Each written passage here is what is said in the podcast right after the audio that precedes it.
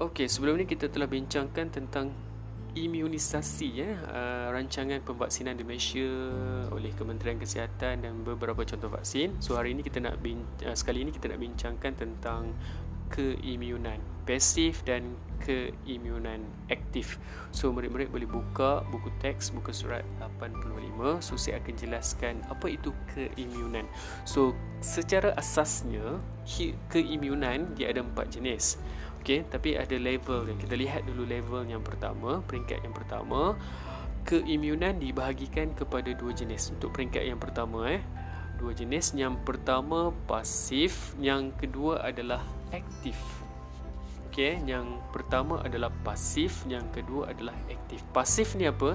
Pasif ni adalah uh, keadaan di mana badan kita mendapat antibodi daripada luar badan, daripada sumber luar aktif aktif badan kita menghasilkan antibodi sendiri di dalam badan kita.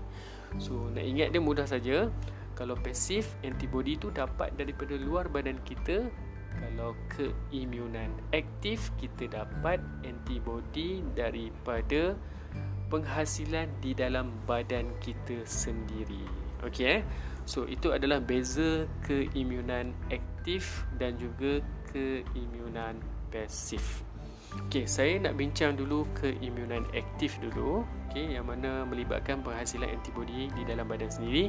So lepas ni baru saya terangkan tentang keimunan pasif yang melibatkan uh, penerimaan antibodi daripada luar badan kita. Kita tak hasilkan sendiri. Kita dapat daripada luar. Kalau dapat daripada luar kita panggil pasif. Okey, so asasnya keimunan ada dua. Okey, aktif dan juga pasif. Okey, kita lihat dulu pasif. Badan kita menghasilkan antibodi sendiri.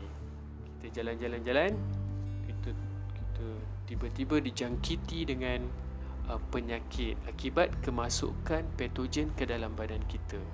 So kita demam, okey? Demam, tiba-tiba kita baik. Sembuh.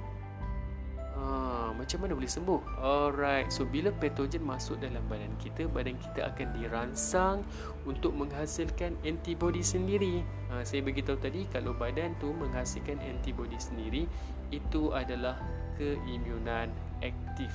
Dia hasilkan antibodi sendiri dan benda ini berlaku secara semula jadi. Okay, so bila berlaku secara semula jadi, maka kita panggil sebagai keimunan aktif semula jadi. Ha, apa dia? Dia badan dia menghasilkan antibodi sendiri secara semula jadi apabila dia sembuh okay, daripada serangan penyakit. Alright, itu keimunan aktif semula jadi. Yang kedua adalah keimunan aktif buatan. Macam mana tu? Buatan. Buatan.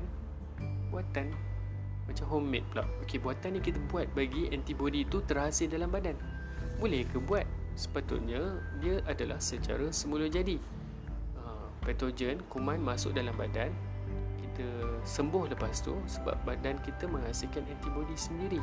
Boleh tak kita buat bagi badan kita menghasilkan antibody? Boleh Dengan cara trick Ataupun menipu sikit badan kita. Uh, So melalui suntikan vaksin yang kita bincangkan sebelum ini di mana vaksin tu apa?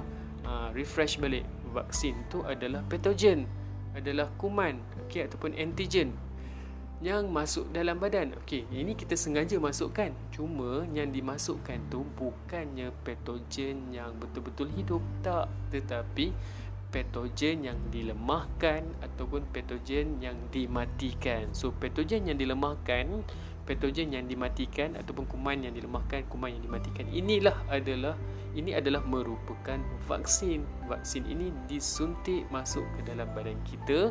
So bila uh, patogen yang mati atau yang lemah iaitu vaksin yang disuntik masuk dalam badan kita, badan kita kena trick, kena tipu sikit.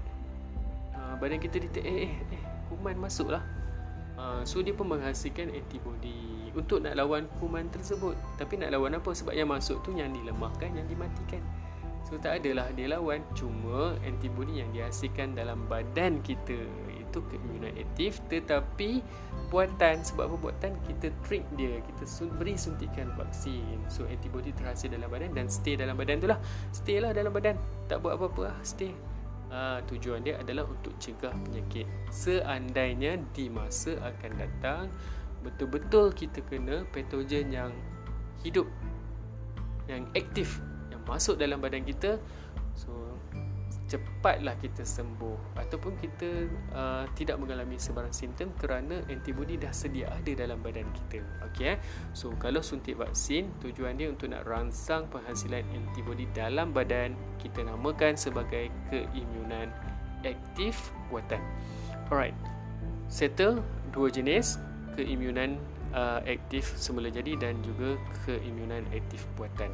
Okey, yang ketiga dan keempat, okey dia adalah berada di bawah keimunan pasif. Apa saya beritahu pasif tadi? Pasif dia dapat antibody itu daripada luar. Okey, macam mana semula jadi? Ha, contoh ya, contohnya paling senang baby, bayi ya, bayi kecil. Uh, di mana bayi ini dia untuk di peringkat awal, okey, dia masih lagi mem- belum mempunyai sistem keimunan badan yang baik. Maka ketika uh, masih kecil di bulan pertama selepas dilahirkan bayi ini mendapat antibody dari sumber luar. Daripada mana ni? Ha, daripada mak dia lah. Melalui proses penyusuan. Ataupun ketika mana dia berada di dalam uh, kandungan ibu dia. Ha, so dia memang tak ada sistem keimunan badan lagi dan dia dapat antibody itu daripada ibu dia juga melalui uh, ren, merentasi dinding placenta ataupun kita panggil sebagai uh, uri eh uri. Right. Itu adalah keimunan pasif semula jadi. Bayi itu dapat antibody daripada luar badan secara semula jadi ha, melalui ibu dia lah. Ha, sama ada melalui dinding placenta ataupun kalau dia dah dilahirkan bulan pertama melalui proses penyusuan ibu. Okey, selesai. Yang keempat yang terakhir adalah uh, keimunan pasif pasif buatan pasif dia dapat antibody daripada luar tapi buatan. Okey buatan tu macam mana? Suntikan anti serum. So badan pesakit tu sebenarnya dia dah tak boleh nak hasilkan antibody. Dia tak boleh dah nak lawan uh, satu sesuatu penyakit tu. Sesuatu penyakit tu. Uh, contoh penyakit anjing gila. So badan dia dah lemah dan dia tak tak ada upaya untuk menghasilkan antibody. So macam mana ni? Dia kena dapatkan antibody daripada luar iaitu ubat lah uh, tapi antibody. Untuk penyakit tu saja So macam mana nak buat? Okey, kebiasaannya antibody ini uh, diperolehi uh, daripada antiserum, okey, melalui suntikan antiserum. Okey, nak dapat suntikan antiserum ini ini cerita eh, tak ada dalam tu. Ini kaedah yang antara kaedah yang dilakukan adalah uh, sebagai contoh penyakit anjing gila. So badan individu A itu dia dah tak boleh dah nak nak nak nak menghasilkan antibody untuk lawan penyakit anjing gila, rabies, penyakit rabies eh. So apa yang dilakukan adalah uh, kuda, okay, kuda disuntik dengan kuman yang menyebabkan rabies. Kemudian kuda itu sembuh daripada daripada penyakit rabies dan uh, pakar perubatan akan mengambil darah kuda lalu dia ekstrak darah kuda itu untuk mendapatkan antiserum. Ha, kenapa dia, dia ambil antiserum? Sebab ada kandungan antibody di dalam tu yang yang yang mana kandungan antibody itu diperoleh daripada kuda yang dah sembuh. Maksudnya kuda tu memang menghasilkan antibody, antiserum untuk lawan penyakit rabies tu. So ambil antibody tu suntik masuk dekat pesakit rabies manusia tadi. So maksudnya dekat sini uh, dia dah manusia yang yang kena penyakit ini rabies ni dia dapat antibody daripada kuda tadi itulah daripada luar. Okey, so yang disuntik itu adalah kita panggil sebagai antiserum eh. So antiserum ini yang akan melawan patogen uh, penyakit tersebut tanpa mengganggu sistem keimunan pesakit. So antiserum ni adalah merupakan darah cecair jernih yang mengandungi banyak antibody untuk mencegah penyakit tersebut. Okey, eh. so selesai kita saya terangkan saya telah terangkan tentang uh, jenis-jenis keimunan. So kamu kena buat revise balik lah kalau tak faham okey boleh tengok dalam buku teks di mana keimunan ada empat jenis eh. Aktif dan pasif. Aktif ada aktif semula jadi dan aktif buatan. Okey kalau pasif pun ada pasif semula jadi dan juga pasif buatan. Okey sebelum kita tamatkan uh, PDPR kita hari ini. Uh, kita kena tahu eh bahawa sistem keimunan manusia yang mantap ini uh, perlu di, di, di, di, dijagalah. Perlu diseimbangkan dalam badan kita supaya kita dapat uh, mengekalkan tahap kesihatan eh. Sebab apabila berlaku ketidakseimbangan dalam badan kita ataupun terlalu banyak toksin okay, sistem badan kita ini sistem keimunan badan kita ini akan menjadi semakin lemah eh So kamu kena kenal pastilah uh, antara punca-punca yang menyebabkan sistem keimunan badan kita jadi lemah ini uh, antaranya adalah seperti kita yang selalu terdedah dengan dengan pencemaran udara, okey.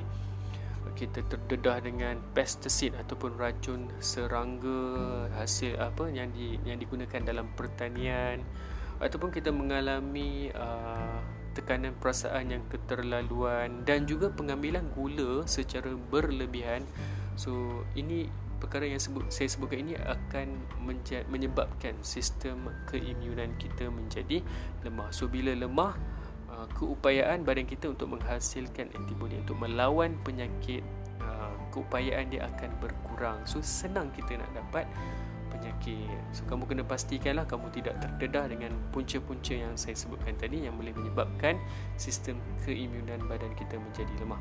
So apa kita nak buat? Kita kena amalkan uh, beberapa uh, kaedah yang dapat mengekalkan serta menguatkan sistem keimunan badan kita Antaranya adalah kita kena dapatkan rehat dan tidur yang mencukupi ha, Jangan tidur pukul 3-4 pagi sebab main uh, game banyak-banyak ya. Lepas tu uh, bangun pagi dah gelong dah nak kelas lagi kan.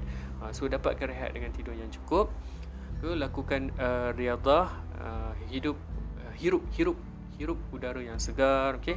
Uh, jangan merokok uh, ataupun jangan terdedah dengan asap asap perokok yang lain, okey. Dan yang terbaik adalah bagi mereka yang uh, dah berumur, mereka boleh melakukan pemeriksaan kesihatan secara berkala eh.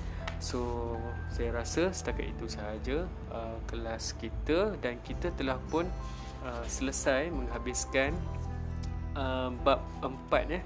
So bab 4 kita akan uh, berjumpa pada sesi kelas yang berikutnya kita akan masuk bab yang kelima tema baru eh.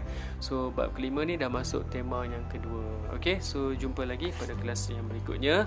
Uh, bagi uh, murid-murid yang belum lagi melengkapkan uh, modul science process skill uh, bagi bab 4 so bolehlah lengkapkan uh, kamu punya uh, latihan dalam uh, dalam science process skill buku kamu tu lah.